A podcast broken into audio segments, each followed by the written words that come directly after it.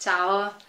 Qualche settimana fa l'Istat ha pubblicato i risultati del censimento permanente della popolazione che hanno iniziato a fare tra il 2018 e il 2019. È un nuovo modo di fare il censimento perché, se ben ricordi, era ogni dieci anni prima. Abbiamo iniziato nel 1951 e l'ultimo era stato quello del 2011.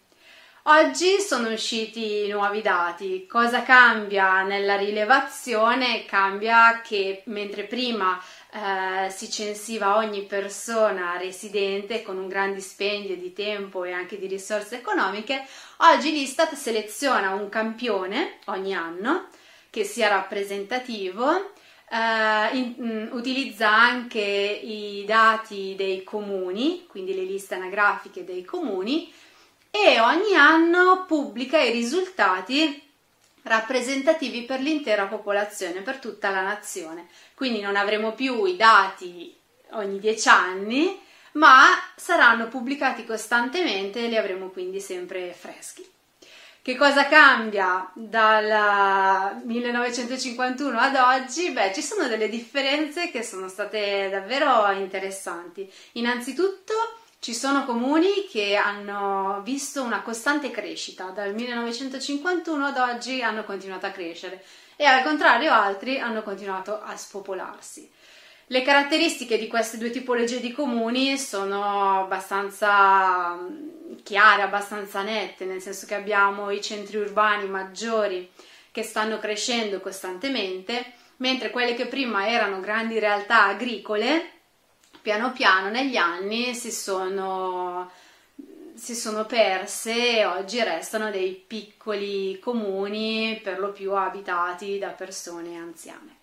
A proposito dell'età, come è cambiata la fotografia dell'Italia dal primo censimento? Beh, eh, ai tempi la differenza di età media tra le varie regioni era molto evidente. Al sud l'età media era molto più bassa perché c'erano molti più giovani e al nord invece era più alta. Poi con eh, il, lo spostamento dei giovani al nord in cerca di lavoro, quella che compare oggi è un'età media praticamente identica in tutta la nazione. Quindi non ci sono più differenze marcate tra regioni del nord e regioni del sud.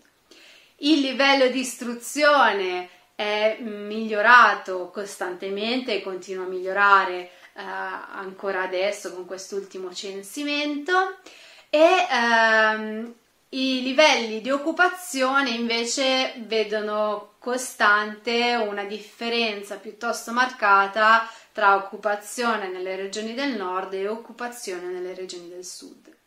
Ti metterò a disposizione dei link eh, pubblicati da Istat eh, nei quali potrai andare a vedere tutti i dati pubblicati. Sono, questi dati sono analizzabili in modo molto immediato, molto veloce e potrai vedere tutti quelli che sono i risultati demografici, sociali, economici. Um, il livello minimo è quello comunale o subcomunale se abiti in una grande città e poi ci sarà il dettaglio regionale, provinciale e ovviamente quello nazionale. Ti do alcune indicazioni in modo che tu possa leggere questi numeri eh, dal punto di vista della propensione un po' all'attività fisica, che è quello che ci interessa di più. Allora, guardando eh, il livello di istruzione, sappiamo che il livello di istruzione è strettamente correlato alla propensione all'attività fisica. Ecco, quando leggerai i numeri del tuo comune o dei comuni che ti interessano, prendi in considerazione questi dati.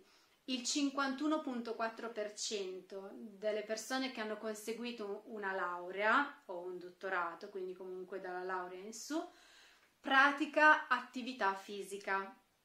Quindi il 51,4%. Questo valore scende al 36,8% tra chi ha conseguito un titolo di studio superiore, quindi scuole medie superiori. Scende ulteriormente al 21,2% di chi ha conseguito un diploma di scuola media inferiore e arriva al 7.3 di chi ha un titolo di studio eh, di scuole elementari.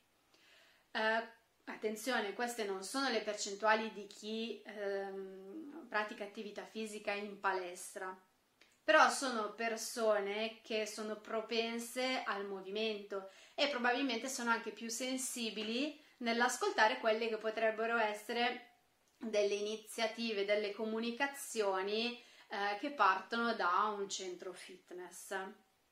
Un'altra caratteristica che ti consiglio di prendere in considerazione quando andrai ad analizzare i dati è questa. Eh, diciamo il bacino più fidelizzato, più costante per la tua palestra è quello che entra nei 15 minuti in auto. Cosa vuol dire?